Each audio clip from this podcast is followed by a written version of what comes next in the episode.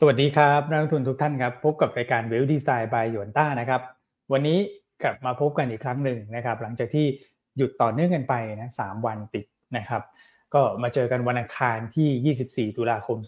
2566 นะครับพี่อันกลับมาแล้วนะฮะหลังจากที่วันศุกร์หยุดไปก็โอ้โห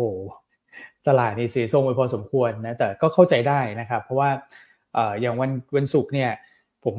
ไปสัมมนาในช่วงบ่ายนะนักลงทุนก็ สอบถามกันเข้ามาเยอะนะครับ แล้วก็จะเป็นลักษณะของการแบบเวทแอนซีซะมากกว่านะเพราะว่าคนก็รอดูเรื่องของสงครามในตัวของอิสราเอลกับกลุ่มฮามาสนี่แหละนะครับ เพราะว่าเป็นช่วงที่มีการอพยพคนออกจากฉนวนกาซาเนี่ยไปเยอะแล้วนะครับ แล้วก็อิสราเอลก่อนหน้านี้ก็ยืนยันว่าจะดำเนินการเชิงรุกในการที่จะเข้าไปในพื้นที่ของฉนวนกาซามากขึ้น โดยเฉพาะที่ จะเป็นลักษณะของการเข้าไปโจมตีทางบกนะครับ แต่ช่วงสุกวันเสาร์อาทิตย์จันทร์ที่ผ่านมาเนี่ยก็ต้องบอกว่ายังไม่ได้มีการดำเนินการแบบเต็มรูปแบบขนาดนั้นนะครับ ก็เป็นการตอบโต้กันในแง่ของการยิงจรวดยิงขีปนาวุธกันอยู่นะครับ ก็เลยทำให้สถานการณ์เนี่ยต้องบอกว่ายังทรงตัวนะนะครับ จะบอกว่าผ่อนคลายก็คงไม่ใช่นะครับ แต่ข้อดีก็คือว่ายังไม่ได้ตึงเครียดไปมากกว่าเดิมนะฮะแล้วก็บอลยู เมื่อวานนี่ก็โอ้โหพุ่งไปแต่ห้าเปอร์เซ็นตนะครับยังดีนะที่อ่อนลงมาหน่อยนะพี่อันก็มาเจอพี่อันพอดีจังหวะวันนี้พอดีเลย อืมลุ้นได้ไหมถือว่ายังถือว่าตลาดหุ้นไทยที่ปิดไปเมื่อวานเนี้ยก็ถือว่าเราได้พักเบรกไปหนึ่งวันนะเพราะถ้าเมื่อวานนี้เปิดเนี่ยก็คงจะอ่อนตัวลงตามภูมิภาค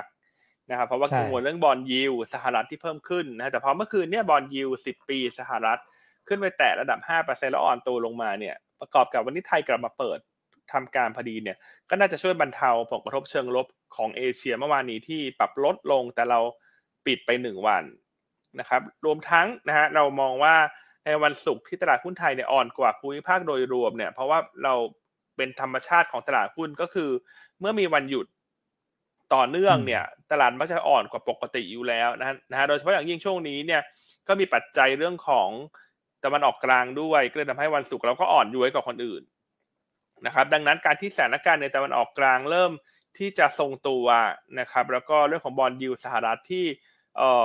ลดลงนะครับ หลังจากคุณบิลแอคแมนเนี่ยก็ออกมาปิด short เรียบร้อยละนะครับหลังจากก่อนหน้าเนี่ยเขาก็สื่อสารนะ short ค่อนข้างเยอะนะครับ ในตัวพันธบัตรสหรัฐเพราะเขามองว่ายิวมันจะขึ้นต่อเนื่องนะครับ ตรงตรงนี้ก็น่าจะช่วย sentiment ตลาดหุ้นไทยได้บ้าง ให้ พักเบรกหายใจหายคอได้บ้างนะครับ รวมทั้งนะฮะตลาดหุ้นสหรัฐสัปดาห์นี้ก็คงเก็งกำไรผลประกอบการรายตัว ในหุ้นกลุ่ม Big Tech ที่จะรายงานส่วนของไทยเราก็คงจะติดตามผลประกอบการของกลุ่ม Real Sector ที่จะรายงานในสัปดาห์นี้นะ เช่น SCC SCGP ปตทสพนะฮะตัวของ Delta เนี่ยก็จะทยอยรายงานในสัปดาห์นี้ ก็กลายเป็นว่า วันนี้ตลาดหุ้นก็คงมีลักษณะการฟื้นตัวได้เป็นตัวตัวในมุมมองของอันนะครับ แล้วก็การที่วันศุกร์มันอ่อนแรงมากเกินไปจากเรื่องของวันหยุดเนี่ยก็น่าจะทำให้วันนี้ตามธรรมชาติของตลาดหุ้นเนี่ยน่าจะดูดีขึ้นละกันนะครับ แต่ทั้งหมดทั้งปวงการที่ตลาดหุ้นมีโอกาสที่จะฟื้นตัวนี่ไม่ได้หมายความว่าการฟื้นตัวกับเข้าสู่ขาขึ้นแต่อย่างไรนะครับ เป็นแค่การเกิด technical rebound เท่านั้น นะครับรวมทั้งตลาดหุ้นทั่วโลกด้วยนะไม่ว่าจะเป็นเรื่องของ bond yield ที่อ่อนตัวลงมาเนี่ยมันก็เกิดจากการปิด short เป็นหลักถูกไหมฮะมันไม่ได้หมายความว่า ราคาพันธบัตรสหรัฐจะลงระยะยาวอย่างต่อเนื่องนะใช่ครับคงต้องติดตามไปละกันนะฮะโดยเฉพาะอย่างยิ่งสถานการณ์ในตะวันออกกลางก็ยังเป็นปัจจัยที่มีน้ำหนักอยู่ค่อนข้างมากในช่วงนี้ ครับ ครับก็ทักทายประมาณนี้ก่อนเนอะ แล้วก็สวัสดี ท่านผู้ชมกันสักเล็กน้อยนะ คุณพี่สุทธินีคุณน้องบูม คุณพี่สุคิน คุณพี่พันนีเหรอฮะ คุณพี่วอผาเนอะแล้วก็พี่เฉลิมชัยด้วย คุณพี่เฉลิมชัยเนอะคุณอาเธอร์ คุณพี่วาสนาคุณพี่รวย เพิ่ม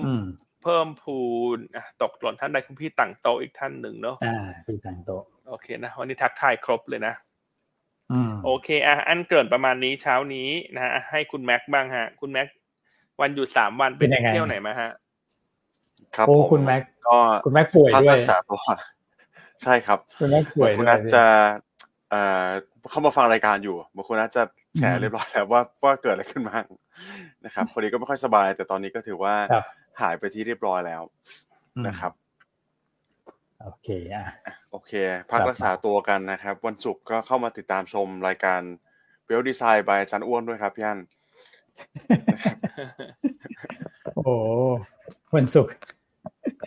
คุณไบค์เข้ามานี่โดนแซวกันหนักเลยนะ ใช่นะครับ แต่โอ้โห ฟังคุณนัทกับคุณไบร์พูดนี่ก็สวมชุดหมีนี่ทั้งคู่เลยนะครับ จริงฮะ คือเราว่าเราชุดหมีแล้วนะ คุณนัทนี่ชุดหมี หมีตัวใหญ่กว่าคุณ คือวันศุกร์รายการไม่มี pattern เลยครับพ อเปิดรายการมาเนี่ย ผมเกริ่นนิดเดียวปุ๊บโยนให้คุณนัทคุณไบร์สองคนให้เขาชงกันเสร็จเรียบร้อยเลยฮะครึ่งชั่วโมงนี่คือแบบโอ้โห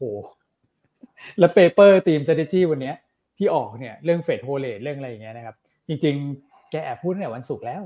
พี่อันคุณนัทอะครับ อืมโอ้โห เต็มที่อะเดี๋ยวเราติดตาม paper นี้ก็ดูน่าสนใจหลายตัว ครับผม โอเค โอเค คุณแม็กครับอะก็ไปดูภาพวันศุกร์กันสักเล็กน้อยนะครับ ก่อนที่เราจะปิดหยุดยาวไปนะครับ อย่างที่พี่อันบอกไปไทยเราถือว่าค่อนข้าง underperform เลยทีเดียวนะครับ การปรับตัวลดลงเนี่ยก็เป็นในลักษณะ across the board เลยนะครับ ทุก sector ลงหมดนะครับแล้วก็ลงแรงกว่าคนอื่น เพราะเรามีวันหยุดยาวด้วยนะครับสำหรับประเด็นหลักๆ ก็ยังเป็นประเด็นเรื่องของความตึงเครียดทางด้านสงครามระหว่างอิสราเอลกับกลุ่มฮามาสนะครับที่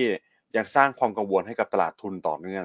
นะครับโดยเฉพาะตัวของบอลยิวที่ก่อนหน้านี้นะครับเร่งตัวขึ้นไปแตะระดับ 5%ด้วย ก็ทำให้ตัวของดอลลาร์นะครับมีการแข่งค่าอย่างต่อเนื่อง ก่อนจะถึงเมื่อวานนี้ที่เริ่มอ่อนค่าลงมาบ้างแล้วนะครับแต่ระดับดัชนีที่สักประมาณ 106 จุดเนี่ยนะครับแล้วทรงตัวมาค่อนข้างนานรวมถึง bond yield ที่ขึ้นไป 5%ก็เป็นภาพที่ดึง fund flow ของตลาดหุ้น emerging market ในฝั่งเอเชียเนี่ยกลับไปยังตลาด ตราสารหนี้นะครับในฝั่งของสหรัฐพอสมควร อันนี้ก็เป็นภาพที่เราเห็นกันมาสักพักนึงแล้วนะครับไม่ใช่แค่ประเทศไทยประเทศเดียวที่เราเห็น outflow ของในฝั่งของต่างชาตินะครับ แต่เห็นกันทั้งเอเชียเลยนะครับในฝั่งของตลาดหุ้นจีนจริงๆก็ถือว่าเอาฟลูค่อนข้างเยอะพอสมควรนะครับ มีการแทร็กมาเนี่ยไหลออกอย่างต่อเนื่องเลยนะครับสักประมาณ 42,000 ล้านหยวนได้สำหรับสัปดาห์ที่ผ่านมา เยอะพอสมควรเลยครับพี่อันพี่วน นะครับ ถ้าคิดเป็นเงินไทยก็สักประมาณแสนกว่าล้านบาทได้นะครับโอ้โหหุ้นจีนนี่ก็ new low มาเรื่อยๆนะครับ ใช่ครับ อืมก็ new low ลงเรื่อยๆ ตลาดหุ้นญี่ปุ่นตอนนี้ก็ถือว่าอ่อนแอพอสมควรนะครับ ปรับตัวลดลงเยอะนะครับ ก็ perform ได้ดีมาก่อนหน้านี้ แล้วก็ตอนนี้เจอปัญหาเฉพาะตัวด้วย เช่นการรายงานเงินเฟ้อเนี่ยออกมา ต้องเรียกว่าค่อนข้าง sideway down อย่างต่อเนื่อง นะครับต่ำสุดในรอบหลายเดือนแล้วสำหรับตัวของ national CPI นะครับผู้นี้ก็จะเป็นปัจจัยที่กดดันตลาดพอสมควรเหมือนกันนะครับตัวของ PMI ในภาคการผลิตก็ยังต่ำกว่า 50 จุดอยู่ใช่ไหมครับพี่วอนใช่นะครับวันนี้ก็เปิดเผยออกมาเนี่ยต่ำกว่า 50 จุดจะเป็นเดือนที่ 5 ติดต่อกันแล้วนะครับ อันนี้เป็นตัวเลขของเดือนตุลาคมนะครับในส่วนของภาคการผลิต 48.5 นะครับ ตลาดเนี่ยคาดประมาณสัก 49 กว่ากว่านะครับ แล้วก็เซอร์วิส PMI ก็ 51.1 นะครับ คือเป็นลักษณะของการชะลอตัวลงทั้งหมดเลย แล้วก็ต่ำกว่าที่ตลาดคาดด้วยใช่ครับ ครับผมญี่ปุ่นก็เลย ตอนแรกเปิดบวกว่า ใช่ใช่ครับ อืม แต่ว่าคุณไบรท์เข้ามาก็ถือว่าสถิติยังค่อนข้างขลังอย่างต่อเนื่องนะครับ เห็นต่างชาติขายต่อ เขาเข้ามาก่อนหน้านี้ที่เราเข้ามาก่อนหน้านี้แล้วเขาเดาว่าต่างชาติซื้อแล้วขายไปหกพันล้านผมจำได้นะครับว่าศุกร์ก็ต่างชาติยังขายอยู่นะ แต่ว่าไม่ไม่ไม่หนักหน่วงเท่าคราวที่แล้วแล้วนะครับ ก็พันสองร้อยล้านเอ่อกองทุนก็ขายเหมือนกันนะครับรวมถึง prop trade ด้วยก็เป็นสามรุมหนึ่งนะครับเป็นรายย่อยที่ซื้อสุทธิเข้ามาในวันศุกร์เนี่ยสองพันสามร้อยล้านนะครับ ครับ อืมอ่าโอเควันศุกร์ตั้งข้อสังเกตไว้นิดนึงนะครับตัวของ Wix Index เนี่ยก็เกิดสิ่งที่เรียกว่า backwardation แล้วนะที่เราพูดคุยกันก่อนหน้านี้เขาว่า backwardation ช่วงนี้อาจจะได้ยินบ่อยหน่อยนะครับล่าสุดน่าจะเป็นตัวของราคาน้ำมันใช่ไหมครับพี่วอนนะครับผมตอนนี้เป็นในฝั่งของ Wix Index แล้วนะครับที่คอนแทคซื้อขายลงหน้าเนี่ยสองเดือนมาเปรียบเทียบกับหนึ่งเดือนเนี่ยนะครับติดลบ แปลว่าตอนนี้ความกังวลในด้านสถานการณ์ ในฝั่งของอิสราเอลแล้วก็กลุ่มฮามาสเนี่ยมันมีค่อนข้างมาก แล้วก็ถือว่าเป็นไฮไลท์ของการลงทุนทั่วโลกนะครับอ่าก็อย่างที่เราเรียนกันไปก่อนวันหยุดเนี่ย ก็ไม่รู้ว่าจะเกิดอะไรขึ้นบ้างนะครับ วันเสาร์วันอาทิตย์นะครับรวมถึงวันจันทร์ในบ้านเราด้วยเนี่ยนะครับก็ทำให้เกิดความกังวลแล้วก็ความผันผวนเพิ่มเข้ามาเป็นอย่างมากตอนนี้นะครับ VIX Index ก็ถือว่าทำจุดสูงสุดใหม่ต่อเนื่องแล้วนะครับ ก็ล่าสุดก็สูงสุดนับตั้งแต่เดือนมีนาคมแล้วใช่ไหมครับพี่อ้วน ยี่สิบสองจุดได้นะครับ ใช่ครับ อืมช่วงนี้ที่วิกซินเด็กเร่งตัวขึ้นไปเนี่ยอันนั้นเป็นความกังวลในส่วนของภาคธนาคารขนาดกลางขนาดเล็กในสหรัฐนะครับใช่ครับที่มี SVB Bank ใช่ไหมอะไรพวกนั้นเนี่ย แล้วก็มีเรื่องของเครดิตสวิตด้วย ในฝั่งของยุโรปครับครับ อืมใช่ครับโอ้โหโอเคอะเร่งตัวขึ้นมาโอเคแต่ว่าคือภาพวันศุกร์ Reputation นี่ถือว่า มีความกังวลพอสมควรนะครับ ตลาดหุ้นก็ปรับตัวลดลงกันหมดทั่วหน้าเหมือนกันยุโรปก็เปอร์เซ็นต์กว่านะครับ แต่ครับว่าถ้าเราข้ามมานะครับ ในฝั่งของ SBL กับ NVIDIA เรามาดูในฝั่งของตลาดหุ้นเมื่อวานนี้ดีกว่าอืมนะครับเมื่อวานนี้ก็ถือว่าเอเชียยังลบอยู่นะครับ across the board เช่นเดียวกันใช่จากตัวของบอลยิวที่ทรงตัวระดับสูงนี่แหละ แล้วก็ความกังวลที่ว่าทางอิสราเอลนะครับ จะมีการดำเอ่อเดินหน้าการรบ นะครับไปทางบกหรือเปล่าเนี่ยซึ่งเป็นสิ่งที่ตลาดกังวลกันเป็นอย่างยิ่งเลยนะครับ ก็ต้องบอกว่าตอนนี้ยังไม่มีนะครับอ่ายังค่อนข้างที่จะจ้องตากันอยู่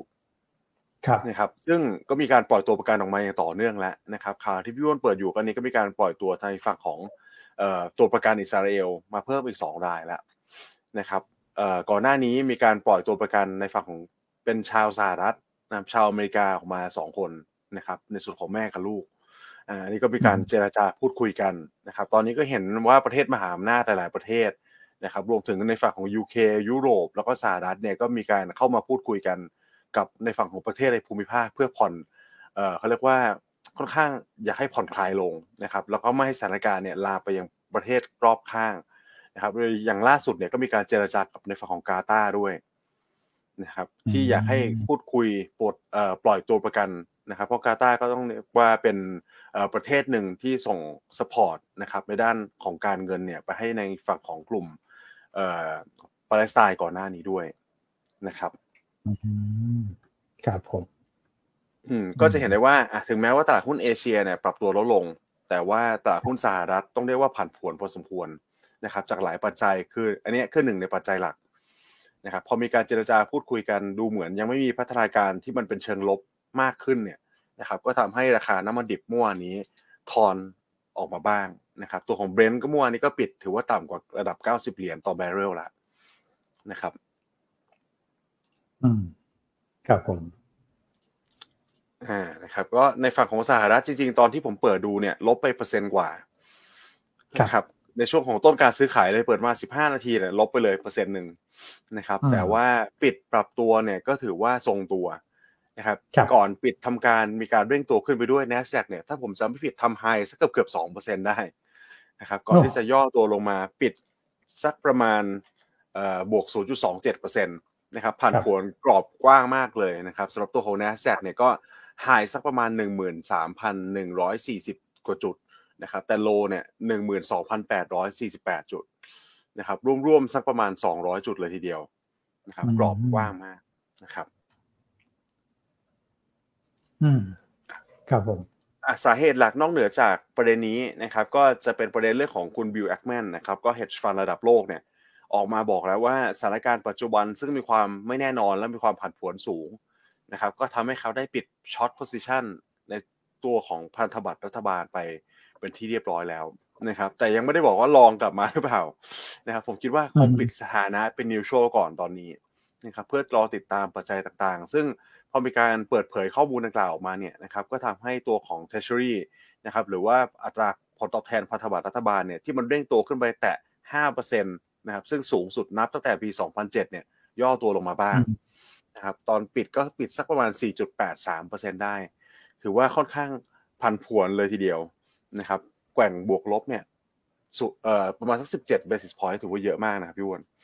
อืมอืมใช่ใช่ ครับอืมแต่แกเก่งนะนะครับ เพราะว่าตอนแรกเราก็ยังคิดอยู่ว่าตอนตอนที่ไป short short bond เนี่ย แล้วก็ short มาเรื่อยๆเนี่ย จริง ๆ มันก็มีการไหลลงมาแล้วระดับหนึ่งเหมือนกันนะ แล้วก็ยิวก็เร่งตัวขึ้นไป แต่รอบหลังเนี่ยโอ้โหได้เยอะมากเลยนะครับจากจากสี่เปอร์เซ็นต์ต้นๆเนี่ยขึ้นมาในระดับประมาณสักห้าเปอร์เซ็นต์คือหนึ่งเปอร์เซ็นต์ที่ได้เนี่ย มันไม่ได้หมายความว่า ราคาหุ้นเออราคาบอลเนี่ยลงหนึ่งเปอร์เซ็นต์นะมันลงมากกว่านั้นนะครับ แล้วเขาก็จะมีเรื่องของการใช้ตัว leverage ด้วยนะครับ มันก็เลยรอบนี้โอ้เยอะเลยนะครับ แล้วก็พอแตะทริกเกอร์ตามที่ตั้งใจไว้เลยนะระดับห้าเปอร์เซ็นก็ปิดโพซิชันก่อน อืมถือว่าเด้งเลยห้าเปอร์เซ็นต์นี่เป็นยังเป็นแนวแนวต้านที่สำคัญอยู่ นะครับซึ่งดีพอดีเลย ถ้ายังยืนระดับห้าเปอร์เซ็นต์เนี่ยตลาดหุ้นไทยก็อาจจะไม่รอดใช่ไหมครับพี่ฮันอืมใช่ครับ ก็ถือว่าก็โชคดีพอดีแหละ ที่อย่างน้อย bond yield มันก็ลงมาเพราะคุณบิลแอคแมนเขามีการปิดสถานะ short นะฮะแน่นอนว่าเขาคงมีแฟนคลับพอสมควรพอเขาทวิตออกมาว่าเขาปิดแล้วเนี่ยเชื่อว่าคนที่อาจจะ short ตามแกมาตั้งแต่สี่ต้นๆนะครับอ่าหรือจะต่ำกว่านั้นด้วยซ้ำนะ ก็ต่ำกว่านั้นปิด สถานะไปด้วยกันเนาะทำกำไรไปก่อนสักรอบหนึ่งครับนะครับเพราะฉะนั้นวันนี้โดยรวมเนี่ยแน่นอนว่ากลุ่มที่ซัติทีกับยิวเนี่ย ก็อาจจะถือว่าโชคดี ที่อาจจะมีจังหวะรีบาวให้หายใจหายคอบ้างเนอะเช่นกลุ่มไฟแนนซ์ใช่ไหมครับอ่ากลุ่มของบริหารจัดการหนี้อย่างเงี้ย JMT ที่ลงมาลึกๆ รวมทั้งพวกกลุ่มโรงไฟฟ้า กลุ่มสื่อสาร ก็อาจจะมีการรีบาวขึ้นมาบ้างนะครับเพราะอันเชื่อว่าส่วนหนึ่งเนี่ย ตอนนี้ e a r n i n g กำลังจะรายงานละสำหรับไตรมาสสามนะครับ แม้ว่าหุ้นเหล่านี้อาจจะไม่ใช่รายงานงบในสัปดาห์นี้ครับวันนี้จะเป็นพวกตัวใหญ่ๆเนอะปูนใหญ่ปูนเอ่อปูนใหญ่ SCGP พวกนี้จะรายงาน แต่แน่นอนพอมันเข้าสู่ช่วงรายงานงบเนี่ยอะไรที่มันลงมาเยอะๆเร็วๆอันคิดว่าคนที่เล่นฝั่งช็อตลงมาเนี่ยเขาก็อาจจะหาจังหวะที่จะปิด short เช่นกันนะครับเพราะว่าเขาคงไม่ได้อยากจะ bet งบการเงินแบบ สุดตัวด้วย โดยเฉพาะงี้ถ้าหุ้นมันลงมาลึกแล้วงบออกมา ไม่ได้แย่เงี้ยมันก็จะเกิดการ rebound ได้ ดังนั้นน่าจะมีการเกิด short covering เป็นรอบๆเข้ามาได้เช่นกัน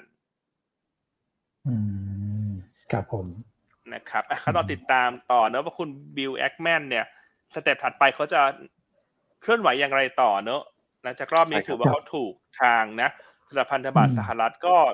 น่าจะสวนทางคุณบัฟเฟตต์นะครับคุณบัฟเฟตต์ก็ บอกว่าซื้อพันธบัตรมาตลอดทางเหมือนกัน อาจจะอาจจะคนละสูตรคนละตำรากันนะฮะคุณบัฟเฟตต์ก็อาจจะเป็น long term มากๆอะเขาก็สะสมไปเขาเงินเขาไม่จำกัดทั้งเงินเขาเยอะมากใช่ครับแม็กแต่คุณบิลแอคแมนเขาเป็นสไตล์ hedge fund เนอะเขาก็จะเก็งกำไรเป็นรอบๆไป อืม ครับผมนะครับ แต่ข้อดีก็อาจจะทำให้ตลาดมองว่า เออยิวอาจจะไปได้ไม่ไกลเท่าไหร่แล้ว ถ้าไม่ได้มีเหตุการณ์อะไรที่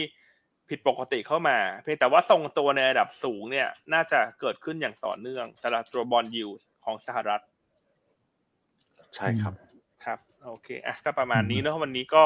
อาจจะลุ้นเป็นตัวตัวได้ แต่ว่าในกลุ่มพลังงานก็อาจจะโดนกดดันเยอะหน่อย เพราะว่าน้ำมันดิบเนี่ย เมื่อคืนนี้ลงมาเยอะถึงประมาณเกือบเกือบสามเปอร์เซ็นเลย ใช่ไหมครับเพราะว่าสถานการณ์ในตะวันออกกลางมัน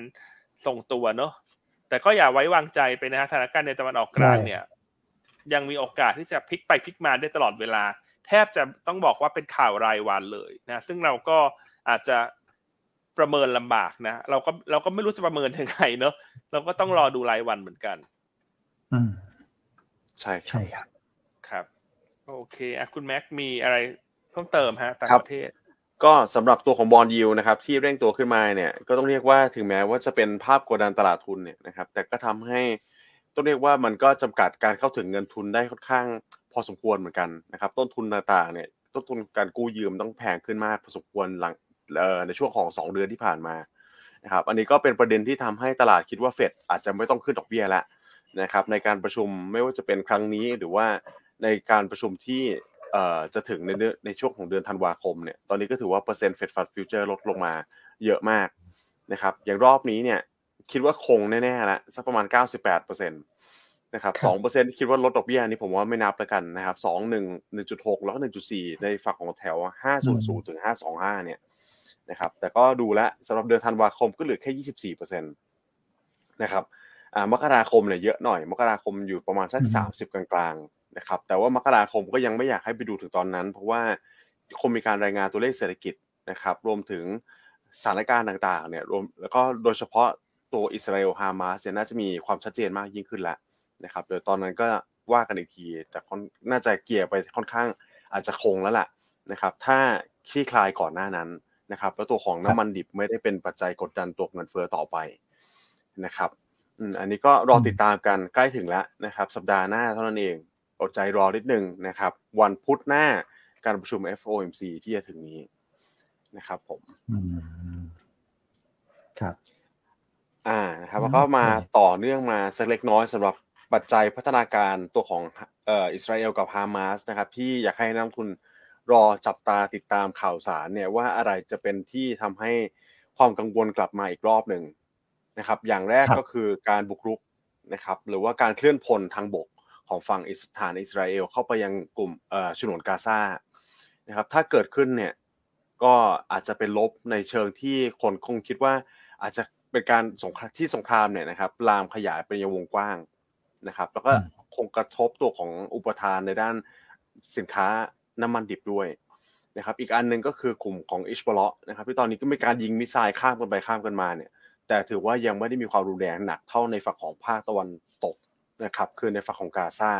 แล้วก็ยังไม่มีการเคลื่อนพลข้ามชายแดนกันมานะครับในจากทางฝั่งเหนือจากเลบานอนเนี่ย อันนี้ก็เป็นสองปัจจัยนะครับ ถ้าสมมติข่าวสารมีการ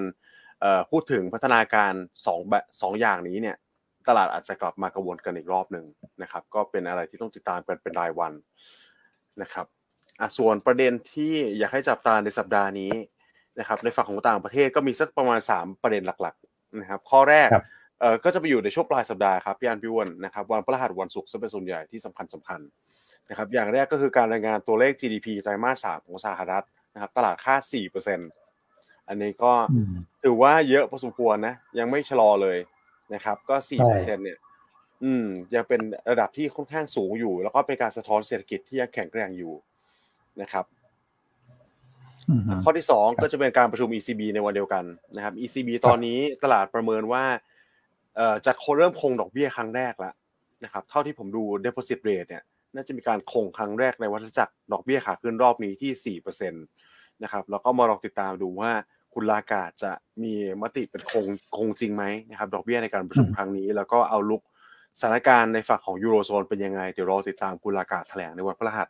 แล้วก็วันศุกร์ก็จะเป็นการรายงานตัวเลขคอ PCE ของสหรัฐนะครับ อันนี้ก็คงไม่ได้มีอะไรผิดเพี้ยน เพราะว่า CPI ก็ออกไปแล้วค่อนข้างอินไลน์นะครับ อืม ครับผม ตัวเลขจำง่ายเลยนะ GDP กับ ECB สี่เหมือนกัน ใช่ครับ อืม อืมครับผม โอเคฮะ อะมีตัวเลขกระจุกตัวปลายสัปดาห์แล้วต่างประเทศ ครับผม ใช่ค่อนข้างกลางกลางเอ่อปลายสัปดาห์กลางสัปดาห์เนี่ยอาจจะมีเขาเรียกว่าน้ำจิ้มเล็กน้อยนะครับ ก็ในฝั่งของการรายงานตัวเลข PMI บ้างภาคการผลิต อันนี้จาก S&P Global นะครับ แล้วก็ยอดขายบ้านใหม่แค่นั้นเองครับผม ครับ เพราะฉะนั้นสัปดาห์นี้ก็คงเป็นเรื่องของ e a r n i n g ็ season แหละที่จะมีน้ำหนักมากขึ้นนะครับอะหุ้นเทคใหญ่ ๆ ของสหรัฐนะฮะ Microsoft Google ก็จะรายงานงบวันนี้ พรุ่งนี้จะเป็น Meta นะฮะหรือว่า Facebook ที่ทุกท่านรู้จักกัน แล้วก็จะเป็นตัวของ Amazon ในวันพฤหัสนะครับ ดังนั้นความผันผวน หรือว่าการสวิงรายตัวเนี่ยน่าจะเยอะพอสมควรนะ ทั้งจากเรื่องบอลยิวทั้งเรื่องของตะวันออกกลาง แล้วก็เรื่องของผ ลประกอบการรายตัวคงต้องลุ้นกันเนอะไม่ให้งบเขาออกมาตามกว่าคาด เพื่อที่จะทำให้ตลาดหุ้นสหรัฐเนี่ย มีแนวโน้มรีบาวได้บ้าง ครับนะครับเอ่อแต่ว่านอกจากงบไตรมาสสามที่มีความสำคัญแล้วเนี่ยอีกสิ่งหนึ่งที่สำคัญมากกว่าคือการให้ไกด์แดนซ์ของผู้บริหารนะครับ ในไตรมาสสี่แล้วก็ปีหน้าเนี่ยว่าเขามีการปรับมุมมองอย่างไร โดยเฉพาะอย่างยิ่งธุรกิจที่อาจจะเกี่ยวข้องกับ สถาบันการเงินนะ เช่นตัวของ Mastercard อย่างเงี้ย คนก็คงรอดูว่าอัตราส่วนในการชำระหนี้ล่าช้าหรือว่าตัว delinquency rate เนี่ย มันเพิ่มขึ้นมากน้อยเพียงใด ครับนะครับ ก็ติดตามกันแล้วกันแม้ความผันผวนยังคงมีอยู่เนอะแต่ว่าเอออาจจะเริ่มมีการรีบาวได้บ้างเพราะทุนไทยก็ลงมาค่อนข้างลึกแล้วนะต่ำพันสี่ร้อยจุดแล้ว ใช่ครับ นะฮะของไทยเราวันนี้ก็ติดตามตัวเลขส่งออก จะมีการรายงานตลาดค่าลดลง 1.7%เยอนเยียครับอ่าคุณอ้วนคาดว่าจะเอามาเป็นยังไงฮะคุณอ้วน โอ้โห รอบที่แล้วนี่ก็เซอร์ไพรส์เลยนะพี่อัน ผมว่าคนก็คง แต่รอบนี้รอบนี้ต้องบอกว่าคาดสูงเหมือนกันนะครับ ก็ลุ้นแล้วกันไว้ส่งออกนี่ผมคาดไม่ค่อยถูกครับ เอาจริงๆแล้ว รอบนี้ไม่ค่อยกล้าคาดเท่าไหร่พี่อันโอ้ครับนะครับ ก็เดี๋ยวลุ้นกันเขารายงานกี่โมงนะคุณอ้วนส่งออกเนี่ย น่าจะช่วงสายๆนะครับ เห็นแจ้งมาเรียบร้อยแล้วนะฮะตัวเลขส่งออก ผมดูอีกทีนะฮะตัวเลขส่งออกตอนสิบโมงครับ อันนี้เป็นตัวเลขส่งออก ใช่ของเดือนกันยานะครับ เดือนสิงหาเนี่ย เราโต2.6%เนี่ย นะครับผมคิดว่าคนคงคาดหวังตัวเลขเดือนกันยาเนี่ยค่อนข้างที่จะค่อนข้างที่จะบวกอะนะครับแล้วก็ที่เขาให้ไกด์ไว้เนี่ยก็คือคิดว่าตัวเลขอาจจะโตต่อเนื่องนะครับแต่ว่าตลาดเนี่ยคาดว่าลบ1.7 ใช่ไหมก็ยังมีลุ้นนะครับอาจจะออกมาดีหรือว่าใกล้เคียงกับที่ตลาดคาดนะครับ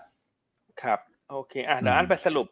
ผลประกอบการไตรมาสสามของแบงก์สักเล็กน้อยแล้วกันที่รายงานออกมาวันศุกร์ใช่ไหมฮะ ก็มีทั้งรายงานช่วงเปิดก่อนเปิดตลาดรอบเช้า รายงานช่วง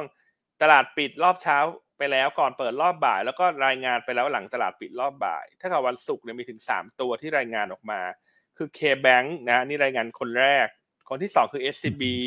แล้วคนที่สามคือ KKP นะครับรายงานหลังตลาดปิดเนาะก็ทั้งหมดในสามตัว K-Bank ถือว่างบออกมาดี นะครับงบออกมาดี NPL เริ่มลง coverage ratio เพิ่มขึ้น แล้วก็ราคาหุ้น underperform มา ก็จะเห็นได้ว่าวันศุกร์เนี่ยแม้ว่าตลาดโดยรวมจะปั่นป่วนมากนะตลาดหุ้นไทยลบไป 20 กว่าจุด แต่ KBANK สามารถปรับตัวในแดนบวกได้ เพราะว่าราคาหุ้นเนี่ยถือว่าลงมาค่อนข้างลึกนะครับก่อนหน้าแล้วก็ได้สะท้อนปัจจัยลบเรื่อง NPL ไปมากแล้ว ในทางกลับกันเนี่ย SCB ที่ perform ได้ดีกว่านะฮะแต่พอรายงานงบไตรมาสสามออกมาต่ำกว่าคาดการณ์เนี่ย และเริ่มเห็นตัว NPL ที่มันกลับมากระดกขึ้นอีกครั้งหนึ่งเนี่ย เราก็เลยคาดว่าภาพที่มันออกมาสวนทางกันในลักษณะนี้เนี่ยจะทำให้ KBANK เนี่ยตอนนี้กลับมา perform ได้ดีนะครับหรือว่ามีแนวโน้มที่แข็งกว่าตลาด เพราะว่าหุ้นเนี่ยถือว่าลงมาลึกมากนะซื้อขายเพียงแค่ 0.5 เท่าของมูลค่าทางบัญชีกลายเป็นว่าตอนนี้หุ้นกลุ่มแบงก์ไทยเนี่ย BBL มี multiple ที่สูงกว่าละ เพราะ BBL เนี่ยประมาณ 0.6 กว่า นะครับเนื่องจากเขามีความมั่นคงของการตั้งสำรอง แล้วก็สัดส่วนลูกค้าเนี่ยเป็นภาคคอร์ปอเรทขนาดใหญ่ค่อนข้างเยอะ เพียงแต่ว่าตลาดหุ้นไทยเนี่ยมันเป็นลักษณะเงินหมุนนะฮะเงินหมุนเงินวนอยู่ตลอด เพราะฉะนั้นเชื่อว่าตอนนี้คนอาจจะเริ่มที่จะมามองเคแบงมากขึ้น เพราะดาวไซต์จำกัดนะฮะระงบก็เริ่มเห็นพัฒนาการเชิงบวกที่ดีขึ้นนะถ้าเทียบคู่กัน SCB K-Bank เนี่ยเราคิดว่า K-Bank น่าจะมีแนวโน้มที่ดีกว่าไปอีกระยะหนึ่งเลยนะตั้งแต่นี้ไปนะครับ ส่วนอีกตัวหนึ่งที่งบออกมาช่วงปิดตลาดคือ KKP อันนี้ต้องบอกว่างบออกมาผิดหวังคาดการของตลาดงบออกมาต่ำกว่าคาดการ แล้วก็มีเอ่อการตั้งสำรองตัวรถรถยนต์ยึดใช่ไหมฮะรถยึดมากขึ้นเนาะเพราะฉะนั้นที่ KKP น่าจะตอบรับเชิงลบนะครับ เพราะว่างบออกมาต่ำกว่าคาดการ แล้วก็แนวโน้มของการตั้งสำรองรถยึดในไตรมาสสี่เนี่ยยังมีแนวโน้มที่อาจจะยังสูงอีกไตรมาสหนึ่งนะครับเพราะว่าโดยปกติไตรมาสสี่เนี่ยมันจะเป็นไฮซีซันของการเคลียร์พ วกรถยึดออกด้วยนะครับถ้าทุกคนอยากเคลียร์เนี่ย มันก็ยิ่งทำให้ราคามันปรับตัวลงนะครับดังนั้นคนที่อาจจะรอซื้อเนี่ยก็อาจจะรอให้ราคาหุ้นอ่อนตัวลงมากกว่าตรงนี้อีกพอสมควรในระยะหนึ่งละกัน ดังนั้นโดยสรุปสามตัวงบที่ออกมาในวันศุกร์นะฮะก็คือ K-Bank SCB KKP เนี่ยก็คือเป็นบวกกับ K-Bank แล้วก็ SCB KKP เป็นลบ อืม ครับผมประเด็นที่พี่อันพูดน่าสนใจนะว่าเม็ดเงินเนี่ยมีจำกัดนะครับ เพราะฉะนั้นเนี่ยมันก็เป็นไปได้ครับเงินที่ไหลออกจากพวกนี้ก็จะไปไหนก็ไปเคแบงผมยกตัวอย่างอย่างไตรมาสที่แล้วอะเคแบงที่ออกมาแล้วคนก็กังวลนะครับ เกี่ยวกับเรื่องของการตั้งลอสลูกหนี้บางรายเนี่ยนะครับ เงินเนี่ยก็ไหลมาหา SCB นะช่วงนั้นเนี่ยเขาก็เป็นแบบเหมือนตัวแทนกันสลับกันไปสลับกันมา ก็ทำให้ SCB กลับไป outperform อยู่ช่วงหนึ่ง นะครับและ SCB ก็มาวูบก่อนประกาศผลประกอบการนะครับ แล้วก็ตอนนี้ก็คือมันภาพมันเริ่มกลับกันอีกแล้วนะ SCB งบออกมาชะลอกว่านะครับ ก็มีโอกาสเหมือนกันนะที่จะสลับตัวครับขึ้นไปอืมครับผมแต่ KKP ค่อนข้างห่วงค่อนข้างห่วงพี่อันเพราะว่าตลาดมือหนึ่งเนี่ยแข่งกันดุเลยเทสลาบอกเดี๋ยวเดี๋ยวลดราคาอีกนะใช่พอมือหนึ่งลดราคาเยอะๆมือสองก็แน่นอนว่ากระเทือนอยู่แล้ว ถูกไหมฮะเพ ราะราคาก็ตกอีกพอราคาตกคนก็ย่องยิ่งเร่งเคลียร์ออก เพราะถือไว้ก็ขาดทุน มันก็เลยเป็นปรากฏการณ์ที่มันเป็นเหมือนลูกโซ่อะนะครับใช่ครับ โอเคอะก็เป็นเรื่องงบธนาคารนะนะครับกลับมาที่คุณแม็กคุณแม็กมีอะไรเสริมไหมฮะต่างประเทศ ครับเอ่อกลับผมว่ามาดูที่ทีม strategy คุณนัทวันนี้ดีไหมครับพี่อันพี่วนน่าสนใจพอสมควรเลย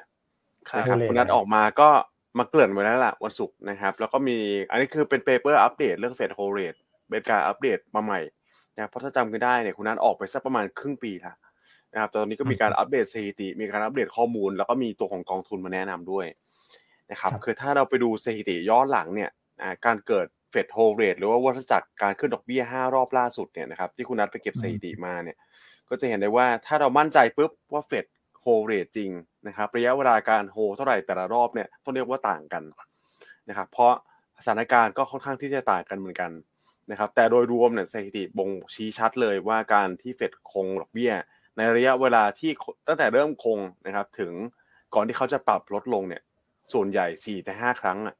80%เป็นบวกต่อตลาดหุ้นนะครับอ่าแล้วก็ เอ่อในในสี่ในในส่วนของ 80%นี้เนี่ยนะครับทำให้เซ็ตอินเด็กปรับตัวขึ้นเฉลี่ยสักประมาณ 9.5%ด้วยนะครับ ถือว่าใช้ได้เลยทีเดียวนะครับ ก็โดยรวมนะอันนี้คือสรุปคร่าวๆนะครับ ผมว่าตอนนี้คุณนัทเนี่ยมองว่าการถ้าสมมุติว่าเฟดโคเรตจริงนะครับแล้วจะมีการส่งสัญญาณในการประชุม FOMC วันที่ 1 พฤศจิกายนนี้เนี่ยอาจจะทำให้ตลาดหุ้นเด้งได้บ้างนะครับ เป็นระยะสั้น ก็เป็นจังหวะในการที่จะปรับพอร์ตนะครับ คือไม่ได้เป็นจังหวะในการลองต่อเนื่องเหมือนครั้งอื่นๆนะเพราะว่าครั้งนี้ผมว่าสถานการณ์ก็ค่อนข้างต่างกันนะครับ ตัวของปัญหาเศรษฐกิจโลกเนี่ยมันก็มีค่อนข้างชัดในปีหน้านะเพราะฉะนั้นเด้งขึ้นมาคุณนะก็ให้3ซีนารีโอไว้นะครับถ้าสมมติมีการปรับตัวขึ้นในช่วงของปลายไตรมาส4เนี่ยสำหรับนักลงทุนที่รับความเสี่ยงได้สูง ก็อยากให้แบ่งการลงทุนเป็นหุ้น 50นะครับตราสารนี้ 50 อันนี้คือสูงนะในมุมมองคุณนัท นะครับเสี่ยงระดับกลางก็อาจจะหุ้นน้อยหน่อย 35นะครับตราสารนี้ 65 แล้วก็ใครเสี่ยงต่ำรับความเสี่ยงได้ต่ำหุ้นแค่ 20%พอนะครับที่เหลือก็ลงทุนเป็นตราสารนี้สัก 80%นะครับแล้วก็ในส่วนของเฟดโฮเรทรอบนี้นะครับถ้าเริ่มโฮเมื่อไหร่เนี่ยคุณนัทก็อยากให้ติดตาม 2 ประเด็นหลักที่จะเกิดขึ้นแล้วมันจะเป็นลบต่อตลาดทุน แล้วก็มีคำถามเข้ามาพอดีเลยนะครับอย่างแรกคือเอาเรื่อง yield curve ก่อนละกันนะครับ10 ปีกับ 2 ปี ที่เราเห็นคำว่า inverted เนี่ยเราเห็นมาเป็นระยะหนึ่งแล้วนะครับว่าผลตอบแทนอัตราผลตอบแทนดอกเบี้ยนะครับพันธบัตรรัฐบาล หรือว่าตัวของที่เราเรียกกันว่า 10 ปีบอลยิวเนี่ยที่มันออกลงมาต่ำกว่า 2 ปีเนี่ยนะครับถ้ามันเกิดกลับสู่สภาวะปกติเมื่อไหร่ คือบอลยิว10 ปี เริ่มลงมาเออเริ่มปรับตัวขึ้นสูงกว่า 2 ปีเนี่ยนะครับให้ระมัดระวัง เพราะอาจจะเริ่มเกิดแรงขายในฝั่งของตลาหุ้นสหรัฐ อีกอันหนึ่งก็คือถ้าเฟดส่งสัญญาณลดอัตราดอกเบี้ยเมื่อไหร่เนี่ย นะครับ คือเราโฮมาได้ระยะหนึ่งนะครับ แต่ละรอบต่างกัน แต่ว่าลดปุ๊บตลาดหุ้นมักจะมีการปรับตัวลดลงนะครับ จากความกังวลเรื่องเศรษฐกิจอีกทีหนึ่งแล้วที่โอเคทำไมคุณต้องมีการปรับลงก็ส่วนใหญ่จะเป็นการกระตุ้นเศรษฐกิจเพราะเศรษฐกิจมันไม่ดีนะครับอันนี้ก็จะเป็น 2 ประเด็นหลักๆ ที่ควรติดตามนะครับ ส่วนสถิติตัวเลขเนี่ยสามารถดูได้ในเปเปอร์เลย อันนี้คุณนัทก็ทำมาค่อนข้างละเอียดนะครับใช่ โอเคนะก็มาลุ้นกันว่าเฟดจะส่งสัญญาณคงดอกเบี้ยในรอบการประชุมครั้งนี้เลยไหมนะครับแต่อาจจะยังไม่ได้เห็นการส่งสัญญาณในรอบนี้นะถ้าในมุมมองของอันนะอันคิดว่าเขาจะพูดคล้ายๆเดิมอะว่าก็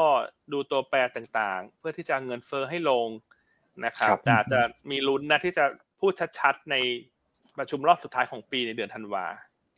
ใช่ครับนะครับแต่ถ้าเดือนพฤศจิกเขาพูด ว่าคงดอกเบี้ย ถ้ามาเร็วกว่าคาดก็ดีเนาะมันก็ทำให้ตลาดมันได้หายใจหายคอบ้าง ให้มันฟื้นบ้าง แต่แต่ว่ามันจะเป็นการฟื้นครั้งสุดท้ายใช่ไหมคุณแม็กใช่ครับ และหลังจากนั้นเนี่ยจะปรับตัวลง ถ้า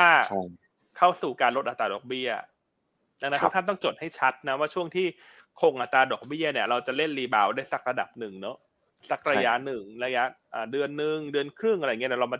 เรามาคุยกันเมื่อถึงช่วงนั้นแล้ว แต่มันไม่ได้หมายความว่าการคงดอกเบี้ยจะทำให้ตลาดหุ้นกลับขึ้นไปทำ new high นะแต่ในทางกลับกันเนี่ยมันอาจจะเป็นการ rebound เพื่อที่จะทำ new low นะนะครับเพราะว่าถ้าเข้าสู่การลดดอกเบี้ยเมื่อไหร่หมายความว่าเศรษฐกิจมันเกินเยียวยาละถูกไหมฮะเฟดก็จะมีการลดอัตราดอกเบี้ย ซึ่งการลดดอกเบี้ยครั้งแรกๆเนี่ย ของแต่ละรอบเนี่ย หุ้นจะปรับตัวลงก่อน เพราะฉะนั้นกลยุทธ์ของเราก็คือช่วงคงดอกเบี้ยก็เล่น rebound สักรอบแล้วหลังจากนั้นเนี่ยให้เพื่อลดดอกเบี้ยเมื่อไหร่ให้หาจังหวะเปลี่ยนมาเล่น short ครับ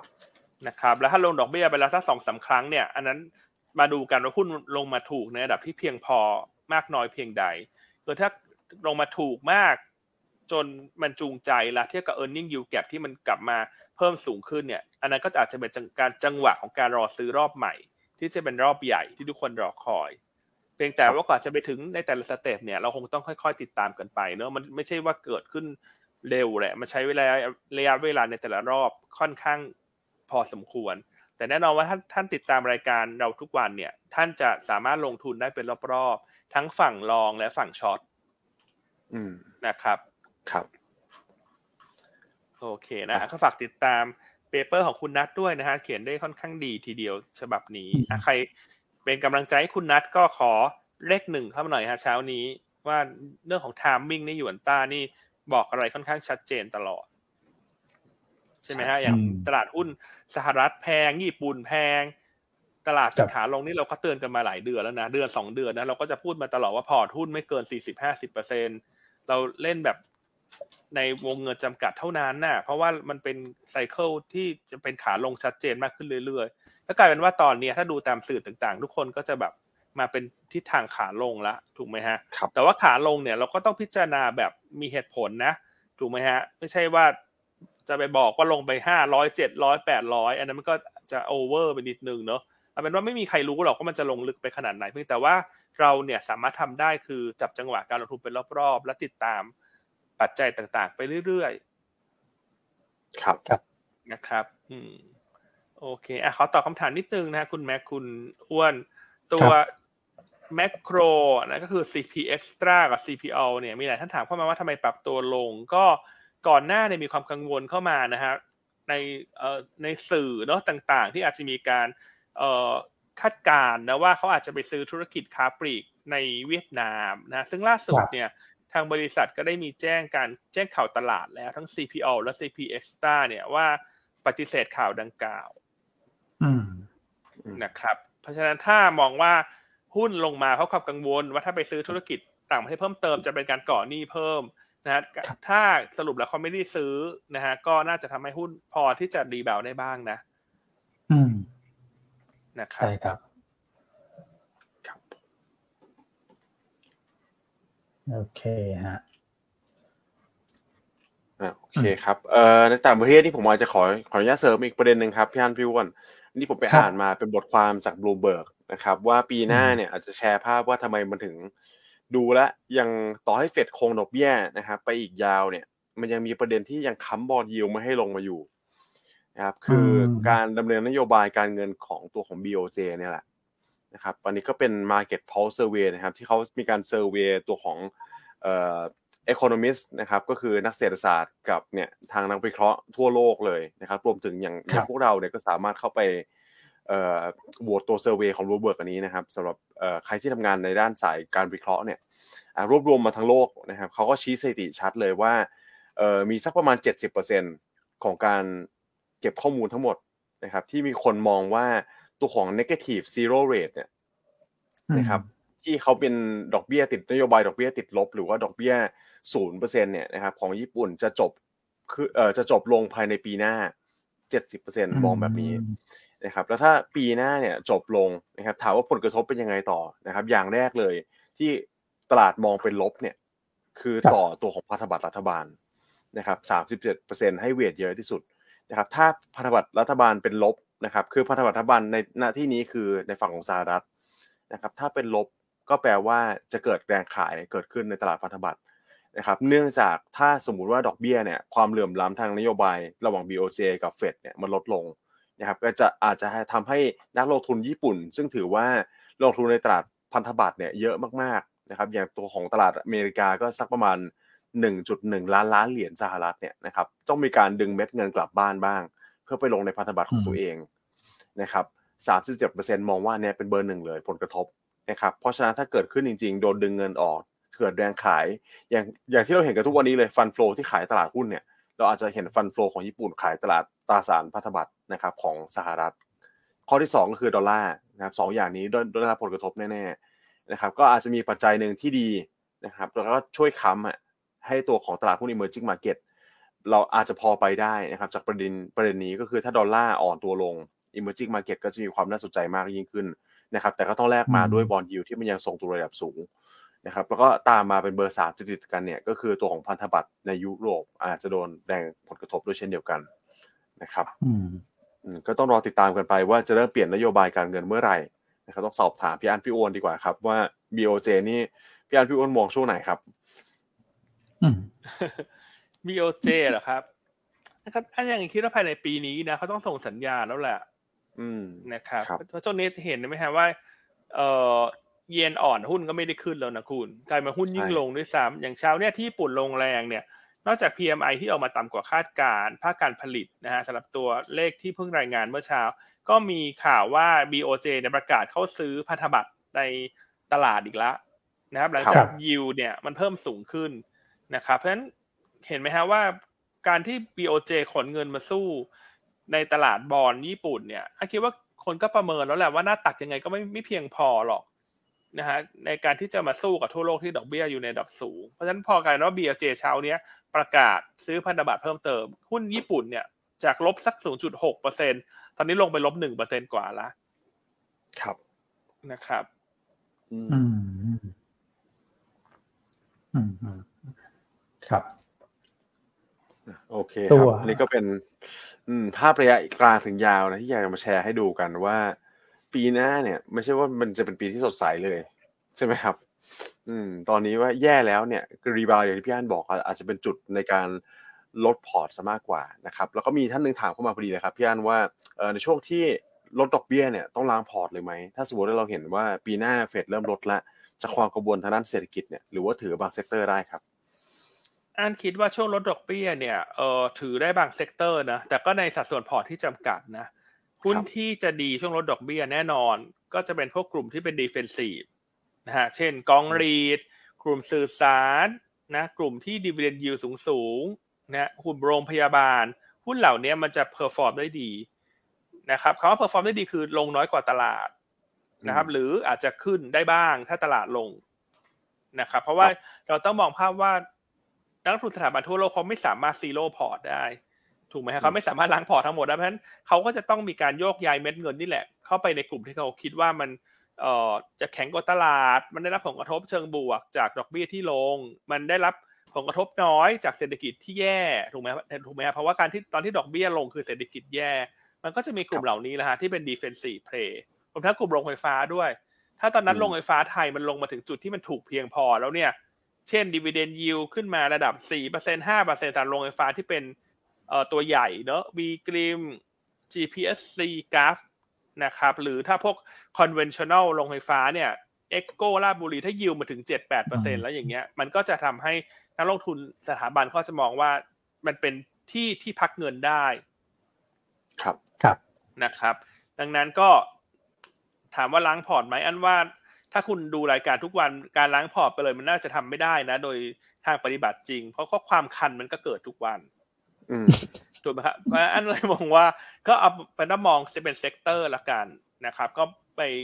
เน้นพวกกลุ่ม defensive มากหน่อย น่าจะน่าจะช่วยปกป้องพอร์ตลงทุนท่านได้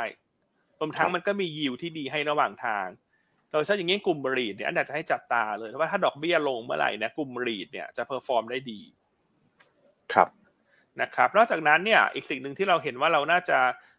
ลงทุนแล้วมีโอกาสได้กำไรส่วนต่างแน่นอนก็คือการไปซื้อพันธบัตรกองทุนพันธบัตรเนี่ยถูกไหมฮะดอกเบี้ยลง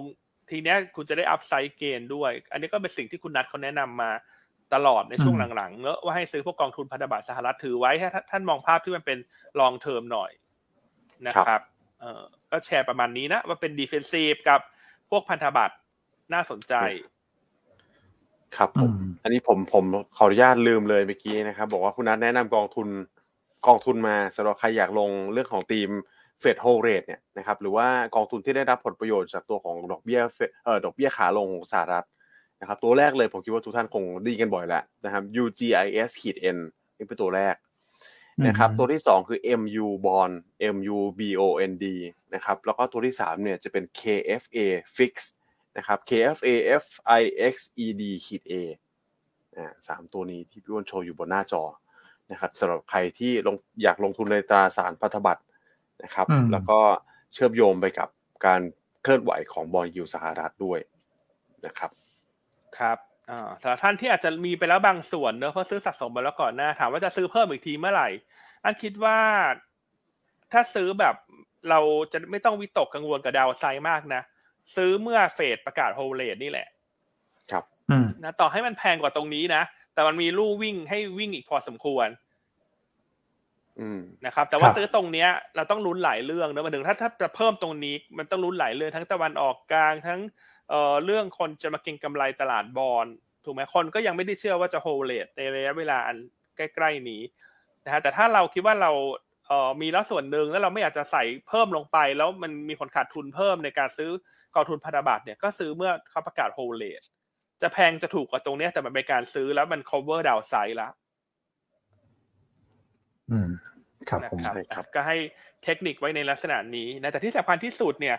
ซื้อกองทุนใด ๆ ก็ตามเนี่ยก็อยากจะให้ซื้อผ่านหยวนต้านะ ใช่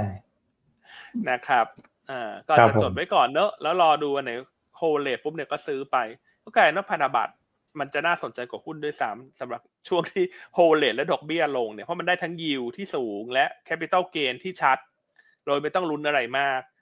นะฮะอันนี้เป็นเหตุผลว่าทำไมหุ้นมันเลยจะ underperform เนาะอย่างที่เราคุยกันมาตลอดเรื่อง earning yield gap ถูกไหมฮะ หุ้นมันจะไม่มีเสน่ห์เลย เพราะว่าพันธบัตรมันจะเป็นแอสเซทที่ดึงเงินไป เพราะมันเป็นการเล่นท่าง่าย แต่ได้ผลตอบแทนที่ชัดเจน แต่หุ้นเนี่ยก็กลายเป็นว่า เออเป็นการเลือกเป็นการเล่นท่ายากแต่รีเทิร์นไม่ชัวร์นะอาจจะติดลบก็ได้ ครับนะฉันอยากให้ทุกท่านเข้าใจในธรรมชาติของแต่ละ asset class ก่อน เพราะตอนนี้สิ่งที่เราจะชนะตลาดได้คือ เราต้องวางเงินให้ถูกที่ถูกจุดนะครับ แต่ว่าตอนนี้ก็พักเงินไปก่อนนะมันนี่มาเก็ต ดูเดชั่นระยะสั้นไปก่อนนะ ตอนนี้ไม่ต้องมาวางอะไรในตลาดเยอะแยะฮะ มันวางไปก็ก็มีโอกาสโดนมากกว่าเนอะเพราะมันยังมันยังไม่ผ่านพ้นช่วงล้มกระดานนะคุณแม็กช่วงที่มันน่าซื้อที่สุดคือมันต้องล้มกระดานไปก่อน มันต้องกวาดทุกอย่างลงไปก่อน ซึ่งตอนนี้มันเพิ่งจะเริ่มเองฮะมันยังไม่ได้กวาดทุกอย่างลงไปเลย ครับ อืม แต่ก็คือถ้าเป็นภาพแชร์ให้แบบเห็นภาพชัดเนี่ยก็คือ จากตอนนี้ไปต้นไปเนี่ย โอเค ในเราเรายังมองว่ามันเป็น side sideway down อยู่โดยเฉพาะตลาดหุ้นสหรัฐ ถูกไหมครับแต่ว่าทุกจังหวะเนี่ยมันก็จะมีคลื่นให้คุณเล่น rebound ได้นะครับอย่างตัวของ Fed hold rate อย่างเงี้ยผมคิดว่าปีหน้าก็คงมีจังหวะหนึ่งในช่วงของไตรมาสหนึ่งที่เราเล่นกันได้เป็นหนึ่งรอบนะครับแต่ว่าปีหน้าก็คือโดยรวมถ้ามันเป็นขาลง ก็นักลงทุนตอนนี้ผมเห็นหลายท่านแล้วนะครับที่เปลี่ยนเริ่มเปลี่ยนมาใช้กลยุทธ์ฝั่ง short เล่นกันบ้างเนี่ยนะครับเพราะฉะนั้นเอ่อที่มันเป็น wave แบบนี้แล้วเนี่ยเราอาจจะได้กำไรทั้งสองขานะถ้าใครติดตามข่าวสาร ติดตามบรรยากาศการลงทุน เป็นรายวันเนี่ยนะครับก็จะรู้ว่าอะตอนนี้ถึงจุดแล้วที่เรามองว่ามัน rebound กลับขึ้นมาแล้ว แล้วพี่อันก็จะทักเองว่าเอ๊ะจุดนี้สมมุติว่า rebound ขึ้นมายกตัวอย่าง 1450เนี่ยนะครับก็เป็นจุดที่ต้องลดพอร์ตลงมา อันนี้คุณก็อาจจะเล่นใช้จังหวะนี้เป็นการเล่นฝั่ง short ทำกำไรได้เช่นเดียวกันนะครับครับโอเคอะเช้านี้ก็แชร์กันหลาย ๆ มุมมองเลยนะฮะครับโอเคอะคุณอ้วนฮะ คุณอ้วนมีอะไร เสริมไหมฮะในประเทศหรือเช้านี้ตลาดเอเชียเป็นยังไงไทยมีสัญญาณอะไรที่พอจะจับได้ไหมฮะเช้านี้เรื่อง bond เรื่องเงินบาทอะไรอย่างเงี้ยครับคุณอ้วน เดี๋ยวผมดูตัวเลขส่งออกนิดหนึ่งพี่อันพอดีว่าเอ่อเมื่อสักครู่เนี่ยยังยังครับพี่อันอันนี้มาสิบโมงแต่ว่าจะบอกว่าอันนี้เป็นตัวเลขของเดือนกันยาปีที่แล้วฐานสูงนะครับเพราะฉะนั้นเนี่ยอาจจะรุนยากนิดนึงแต่ว่าไม่ต้องกังวลนะครับผมคิดว่าตลาดเนี่ยมองไปข้างหน้าเสมอนะครับพอประกาศตัวเลขออกออกมาแล้วเนี่ย ลองดูครับเดือนตุลาพฤศจิกาธันวาเนี่ยฐานมันต่ำมากปีที่แล้วนะครับ ก็ดูน่าสนใจเหมือนกันสำหรับพวกส่งออกสินค้าเกษตร คือที่พูดส่งออกก่อนเนี่ยก็คือว่าตัวเลขส่งออกออกมาถ้าเกิดว่าติดลบเยอะไม่ต้องนั่งไม่ไม่ไม่ต้องไปกังวลมากนะครับ เพราะว่าฐานที่แล้วมันสูงผิดปกตินะครับพวกสินค้าเกษตรเนี่ยที่ผมบอกว่าเทรนด์ค่อนข้างดีเนี่ยนะครับเพราะว่าเมื่อวันศุกร์ที่ผ่านมานะครับช่วงเย็นๆเนี่ยมีการรายงานตัวของดัชนี รายได้ภาคการเกษตรนะครับเส้นสีแดงเนี่ยถ้าเกิดทุกท่านดูก็จะเห็นว่าปีนี้มันเป็นปีที่แย่มากนะครับเพราะปีที่แล้วเนี่ยสูงนะครับแต่ว่าเราเริ่มเห็นสัญญาณที่ดีก็คือเดือนกันยาเนี่ยกระดกหัวขึ้นนะครับแล้วก็กระดกอย่างมีคุณภาพก็คือมันมาทั้งผลผลิตที่เพิ่มขึ้นนะครับก็คือโตเยียนเยียแล้วก็ในส่วนของราคาสินค้าเกษตรที่โตเยียนเยียด้วยนะครับราคาสินค้าเกษตรที่ปรับตัวเพิ่มขึ้นเนี่ยที่ผมไม่เคยเห็นในปีนี้เลยแล้วเพิ่งมาขึ้นเนี่ยในเดือนกันยาก็คือพวก ยางพารา ก่อนหน้านั้นจะเป็นพวกราคาไข่ไก่ ราคาผลไม้ซะเยอะนะครับ แต่ว่าช่วงเดือนกันยาเนี่ยก็คือยางเริ่มเริ่มดูโอเคขึ้นแล้วนะครับในแง่ของราคานะซึ่งการที่บวกแบบมีคุณภาพแบบนี้เนี่ยนะครับแล้วก็ไปแมทช์กับภาพการส่งออกที่ผมคิดว่าในช่วงไตรมาสสี่น่าจะเห็นการเติบโตแบบเยียร์เยียด้วยเนี่ยกลุ่มที่เชื่อมโยงกับพวกรายได้ภาคการเกษตรเนี่ยนะครับก็ดูน่าสนใจนะนะครับเพราะว่าก่อนหน้านั้นถูกกดดันเยอะ ไม่ว่าจะเป็น finance นะครับหรือว่า home improvement นะครับโดยเฉพาะ home improvement อย่างดู home เนี่ยช่วงนี้จะแข็งเป็นพิเศษ เพราะว่าผลประกอบการไตรมาสสามเนี่ยน้องส้มก็คาดว่าจะโตทั้งคิวทั้งเยียด้วยนะครับแล้วก็ค้าปลีกที่มีสาขาเยอะเนี่ยเห็นพี่อันบอกว่า CPO CPA XD ก็ประกาศปฏิเสธข่าวซื้อธุรกิจร้านสะดวกซื้อที่เวียดนามพอดีเลยนะครับก็อาจจะเห็นการฟื้นตัวกลับขึ้นมาได้บ้างนะครับแล้วก็กลุ่ม Finance นะฮะสวัสด์ NCAP อย่างนี้เป็นต้นนะครับส่วนประชุมคอรมอ วันนี้นะครับ ตอนแรกเขาบอกว่าจะเป็นประชุมพรุ่งนี้นะ สุดท้ายก็คือเอาวันนี้เลยนะครับ ก็เดี๋ยวเราติดตามแล้วกัน 10,000 บาทเนี่ยนะครับ เพราะว่าวันพฤหัสที่แล้วเลื่อน แล้วก็ทำท่าว่าจะเลื่อนอย่างไม่มีกำหนด คือตอนนี้นักข่าวเจอหน้าคุณนายกเนี่ยนะครับนายกเศรษฐาแล้วก็รัฐมนตรีช่วยคุณจุลพันธ์เนี่ยก็จะถามแต่เรื่องดิจิตอลวอลเล็ตเนี่ยก็คือทำไม่ทำนะครับแล้วจะทำเมื่อไหร่ นะก็รอดูแล้วกันเพราะว่าวันนี้ก็คงมีการถามกันต่อเนื่องแหละนะครับ ซึ่งกำหนดการเดิมเนี่ยจริง ๆ จะมีการประชุมคณะอนุกรรมการชุดใหญ่นะครับในวันนี้นะครับ ถ้าเกิดว่าประชุมกันแล้วเนี่ยแต่ผมคิดว่าความคืบหน้าอาจจะยังไม่ได้มีประเด็นอะไรออกมามากนะเพราะว่าตอนนี้แรงกดดันมันเยอะ และต้องมีหลายประเด็นที่ทำให้เขาจะต้องเอาไปปรับนะครับ โดยเฉพาะเรื่องของเงื่อนไขของโครงการนะครับว่าจะเริ่มเมื่อไหร่ระยะเวลากี่เดือนนะครับ แล้วก็ขนาดเนี่ย มันหมื่นหนึ่งมันจะเป็นทยอยหรือเป็นอะไรอย่างเงี้ยนะครับ ก็เดี๋ยวรอผลสรุปออกมาก่อนแล้วกัน แต่ก็คงจะไม่แย่ไปกว่าเดิมนะครับ แล้วก็มีเรื่องหมูเถื่อนมีเรื่อง 30 บาทพลัสอะไรประมาณนี้นะครับ เดี๋ยวรอดูช่วงบ่ายแล้วกันนะครับ ตามเทเลแกรมของเราเดี๋ยวจะสรุปไปให้อีกทีนะสำหรับเรื่องของปัจจัยภายในประเทศนะครับ แต่ผมว่าไฮไลท์หลักก็คือรายได้ภาคการเกษตร แล้วก็เรื่องของหุ้นที่ถูก short เยอะนะครับ อันนี้ผม list มาให้ครับ ว่าถ้าเกิดจะเห็นช็อต covering นะ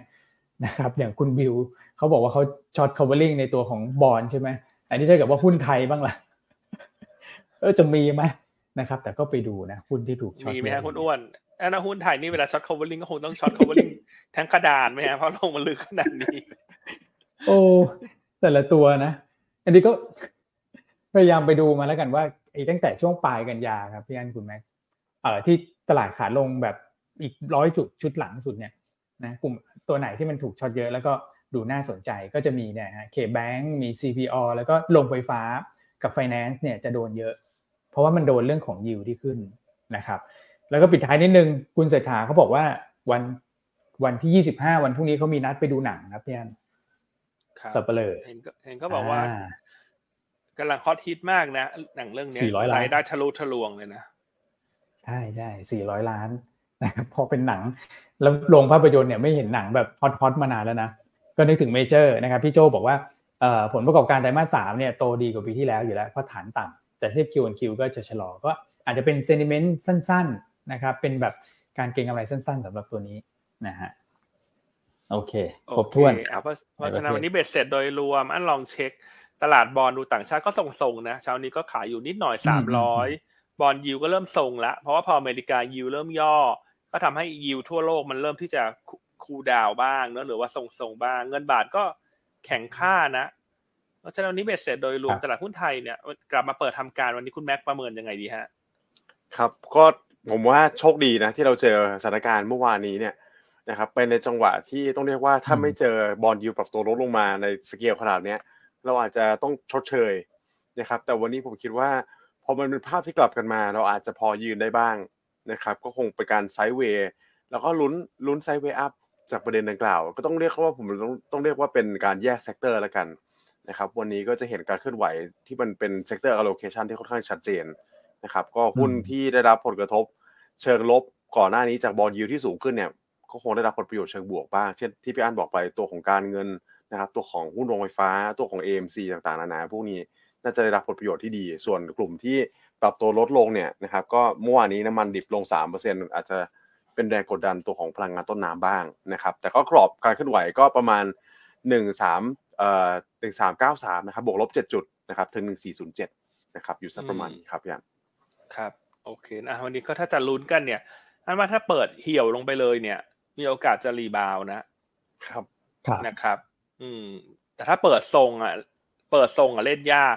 แค่เปิดทรงมันจะผันผวนทั้งวันเพ ราะคนจะทั้ง short ทั้ง long ทั้ง short ทั้ง long สู้กันไปสู้กันมาทั้งวัน ถูกไหมฮะอืมใช่แต่ครัถ้าเปิดลงไปเลยเนี่ย อันว่ามันจะกระตุ้นให้เกิดการปิด short อืมนะครับงั้นก็ต้องดูราคาเปิดประกอบด้วยแต่วันนี้คุณแม็กก็ประเมินเนี่ยบวกลบในกรอบ sideway สักประมาณเจ็ดจุดบวกลบ ครับนะครับอะแล้วถ้าสิ้นวันล่ะ สิ้นวันคุณอ้วนคิดว่าวันนี้เขียวหรือแดงนะถามคุณอ้วนก่อนดีกว่าแกล้งคุณอ้วนเห็นคุณอ้วนยิ้มหวานผมผมว่าเขียวนะ เพราะว่าวันศุกร์เนี่ยเท่าที่ผมดูอาการตลาดเนี่ยคือแบบถลาเกินไป แล้วคือคนเนี่ยคิดไปแล้วไงว่าอื้อหือวันศุกร์นี่ไอ้ยวันเสาร์อาทิตย์จันทร์กระหล่ำซัมเมอร์เซลแน่แต่ว่ามันไม่ได้แย่ขนาดนั้นไงพี่อันอาจจะมีหายถึงเรื่องตะวันอซื้ออกกลับกลางมาใช่ไหมใช่ใช่ใช่เรื่องตะวันออกกลางมันจะมีซื้อคืนกลับมาบ้าง แล้วดูค่าเงินบาทเมื่อกี้ที่พี่อันทักเนี่ยดูดีเลยนะอืมเนี่ยฮะสามหกจุดหนึ่งอะเขียวฮะ ปิดเขียว อ่าแล้วคุณแม็กล่ะฮะ ผมก็ไปในในในแคมป์พี่อ้วนเหมือนกันครับพี่อันคือเดาว่าเขียวแต่คงเขียวบางๆ วันนี้คงสู้กันทั้งวันนะครับวันนี้บวก 0.50บวกครับ0.5 ไม่ใช่ 0.5เปอร์เซ็นต์นะ 0.5สุจุดดท้ายสุดเออแล้วถามพี่อันดีกว่าครับ เราปกติเราทายเราสามคนทายตรงกันมันมักจะผิดหรือเปล่าอันก็กล่าวว่าจะเชียร์เขียวนิดนึงนะ แต่แบบอะคุณสองคนเขียวมาแล้ว อันไม่ออกความเห็นได้ไหมเป็นการโอเคเป็นโอเคการโอเค แก้เคล็ดนิดนึงเนาะเป็นการแก้เคล็ดนิดนึงได้ครับนะครับโอเคเนาะแต่อันก็อันเห็นด้วยคุณอ้วนนะเพราะว่าวันศุกร์กับทุกอย่างมันอ่อนล้ามากอะเพราะว่ามันหยุดยาวด้วยแล้วมันก็มีเรื่องตะวันออกกลางเรื่องอะไรคนก็ไม่อยากซื้ออยู่ละนะครับเพราะฉะนั้นกลายว่าคนที่ไม่อยากซื้อแล้ววันนี้ถ้ามันลงเปิดแล้วมันลงเนี่ย อันว่ามันก็กระตุ้นให้เห็นแรงซื้อกลับได้บ้างแหละเอาจริง ๆ นะครับเพียงแต่ว่าต้องเลือกเป็น sector เลือกเป็นตัวตัวๆไปมากกว่า แต่แนวโน้มโดยรวมต้องบอกก่อนนะว่ามันเป็นการ rebound แล้วก็แนวโน้มโดยรวมจะเป็นขาลงนะครับ ก็เล่นสั้น ๆ เป็นรอบๆ น่าจะปลอดภัยที่สุดเนอะครับครับส่วนผมหุ้นแนะนำวันนี้นะฮะก็อันยังเลือก K-Bank นะ เพราะว่ายังเชื่อว่าอืมโมเมนตัมที่มันดีจากงบที่สวยเนี่ย น่าจะต่อเนื่องในวันนี้นะครับ ราคาหุ้น K-Bank เนี่ย year to date ก็ลบอยู่ประมาณ 12%ถือว่า perform ได้ค่อนข้างแย่เทียบกับ SET Bank เนี่ยลบแค่หนึ่ง BBL บวก 12 SCB ลบ 7 KTB บวก 8 TTB บวก 22อันแน่นอนว่ามันจะเห็นการดึงกลับของ K-Bank ที่มัน under own ค่อนข้างมากนะครับจากอืมปัญหาเรื่องของ NPL ที่เพิ่มขึ้นในช่วง 2 ไตรมาสแรกเนี่ยไตรมาสสามงบที่ออกมาก็สะท้อนให้เห็นแล้วว่าปัญหาดังกล่าวเริ่มดีขึ้นนะครับเช่น NPL ลดลงเหลือ 3.6%ในไตรมาสสามจากไตรมาสสองที่ 3.8 coverage ratio เนี่ยก็เพิ่มขึ้นมาจาก 136 เป็น 148 นะครับและตรงนี้เห็นได้ชัดว่าไตรมาสสามเนี่ย K-Bank มีการเคลียร์หนี้สินออกค่อนข้างเยอะ ซึ่งก็อาจจะครัทำบให้คนไปคิดต่อเนะว่า อย่างเงี้ยจะทำให้ตัว JV AMC ที่ทำกับ JMT เนี่ยมันก็น่าจะได้หนี้เสียเข้าไปบริหารพอสมควรนะครับอืมเอ่อซึ่ง long term เนี่ยก็อาจจะเป็นภาพที่เป็นบวกในแง่ของกำไรต่อตัว JMT นะอืมนะครับ เพราะว่าได้อืมซื้อหนี้สินหนี้เสียจาก K-Bank ที่ราคา discount ไง เพราะ K-Bank ก็อยากจะ discount ออกไปเยอะๆในช่วงนี้ ก็ลองลุ้นกันละกันนะครับว่าอาจจะเป็นปัจจัยทำให้ JMT หายใจหายคอขึ้นมาได้บ้างเพราะลงมาค่อนข้างลึกพอสมควร อืม ครับผมนะครับนะส่วนไส้ในเนื่องจากว่างบของแบงค์ที่ออกรอบเนี้ยเป็นงบที่ยังไม่ได้ออดิตเนอะมันก็ไม่ได้มีหมายเหตุไม่ได้มีโน้ตอะไร นะนะฮะเราก็เลยยังไม่สามารถแงะได้เนอะตอนแรกเราก็กะว่าจะไม่แงะให้เนอะว่ามันมันมีแนวโน้มยังไงเนอะกับตัวของ JVAMC นะครับแต่ถ้าครับผมดูจาก NPL ที่มันลดลงมาเยอะเนี่ย ก็ค่อนข้างชัดว่ามีการขายหนี้เสียออกมาเยอะอืมนะครับมันก็ถ้าใครถือ SCB ถือ BBL อยู่อันเชื่อว่าช่วงนี้เปลี่ยนมาเป็น K-Bank น่าจะมีอัพไซด์ที่ดีกว่านะ ในแง่ของโมเมนตัมด้วยอืมครับ ตัวจริที่งสองอ่าแนะนำตัวของสวัสด์ละกัน ก็แนะนำเก็งกำไรสั้นๆ เพราะว่าbond yield สหรัฐเริ่มอ่อนลงมาละ ของไทยเรา bond yield ก็น่าจะเริ่ม จำกัด upside ได้เช่นกัน ดังนั้นก็มีโอกาสที่จะ rebound นะครับ และตัว SAWAD เดี๋ยวก็จะเก็งกำไรงบไตรมาสสามควบคู่ไปด้วย เพราะว่างบไตรมาสสามเนี่ยในวิเคราะห์ของเราเนี่ยคาดการณ์กำไรที่พันสามร้อยถึงพันสี่ร้อยล้านบาท เติบโตทั้ง year on year และ Q on Q เพราะถ้าจะเล่นธีมว่าดอกเบี้ยเอ่อยิวในตลาดสหรัฐ แล้วก็ไทยน่าจะพักฐานบ้างให้เกิดการช็อต covering เนี่ยก็ไปดูที่ตัวของ SAWAD ในกลุ่ม finance นะครับแนวต้าน 43 บาท ส่วนตัวที่สามนะฮะเนี้ยแนะนำให้เป็นหุ้นที่เป็นลักษณะ cherry pick นะนะเป็น cherry pick นะฮะไม่ได้เป็นสตรอเบอรี่เหมือนคุณอ้วนนะฮะเชอร์รี่เชอร์รี่ไม่ไม่ได้แซวคุณอ้วนนานละอะ cherry pick นะ เพราะว่าอันว่าเสริมสร้าง power เนี่ย ราคาหุ้นที่ลงมาค่อนข้างเยอะเนี่ย มันน่าสนใจละ นะครับสำหรับคนที่จะซื้อถือก็ได้คือตอนนี้ถ้ามองพอร์ตเนี่ยคือโดยส่วนตัวอันไม่ค่อยชอบหุ้นเนอะเพราะว่าอันสื่อหุ้นมันไม่ค่อยดี แต่ถ้าเลือกเป็น cherry pick เนี่ยเสริมสร้าง power เนี่ยถือว่าเข้าเป้าเข้าตาละกัน เพราะว่าอะไรฮะเพราะว่าที่หนึ่งเนี่ย ราคาหุ้นลงมาเยอะ ราคาหุ้นลงมาเยอะเนื่องจากกลุ่มโรงไฟฟ้าเนี่ยลงมาทั้ง sector แต่ว่าถ้าไปดูลักษณะการประกอบธุรกิจเนี่ยโรงไฟฟ้าที่ลงมาเยอะ และมีปัจจัยลบคือโรงไฟฟ้า SPP ที่มีต้นทุนเป็นแก๊ส เพราะว่าถูกกระทบจากนโยบายค่าครองชีพของภาครัฐที่ทำให้การปรับ FT จะถูกกดดัน แต่ถ้าต้นทุนขึ้น เพราะแก๊สพุ่งจากเรื่องของอิหร่านเนี่ย มาจิ้นจะแคบ ถูกไหมฮะ มันก็เช่น GPSC มีกริมกราฟอะไรพวกนี้ที่ทำ SPP นะ แต่ว่ามันกลายกลายเป็นว่ามันลงมาทั้งเซกเตอร์เนี่ยทางที่ SSP เนี่ยเสริมสร้าง power เนี่ยพอร์ตหลักเขาเป็นพลังงานทางเลือกนะเป็นลมเป็นแดดเป็นชีวมวลถูกไหมครับเพราะฉะนั้นเรื่องของ เอ่อราคาแก๊สที่เพิ่มขึ้นเนี่ยมันไม่ได้แทบจะไม่ได้เกี่ยวกับเสริมสร้าง power เลย แต่ราคาหุ้นเนี่ยลงมาในทิศทางเดียวกัน ลงมา 40% year to date และเมื่อวันพฤหัสช่วงเย็นเนี่ยประกาศข่าวดี แต่วันศุกร์เหมือนกับว่านักลงทุนอาจจะ ignore ไปเนอะเพราะตลาดภาวะไม่ดีแล้ววันหยุดยาว ซึ่งคือข่าวในการซื้อสัดส่วนโรงไฟฟ้าพลังงานลมร่มกล้าวจาก 25%เป็น 100%นะครับซึ่งอันนี้จะเป็นบวกต่อกำไรปี 67 นะครับ ให้เพิ่มขึ้นมาจากเดิมประมาณ 350 ล้านบาท ดังนั้นถ้ามองเลเวลตัวนี้ของเสริมสร้าง power เนี่ย PE ประมาณ 6 เท่า บนประมาณการใหม่หลังจากรวมตัวร่มก้าวเข้าไปนะฮะแล้วปีหน้าเนี่ยก็กลายเป็นว่า e a r n i n g growth เนี่ยจะสูงถึง 30%บวกบวก เพราะว่าตัวร่มกล้าวเนี่ย contribute รายได้ใหญ่นะครับปีนี้กำไรคงอยู่สัก 900 กว่า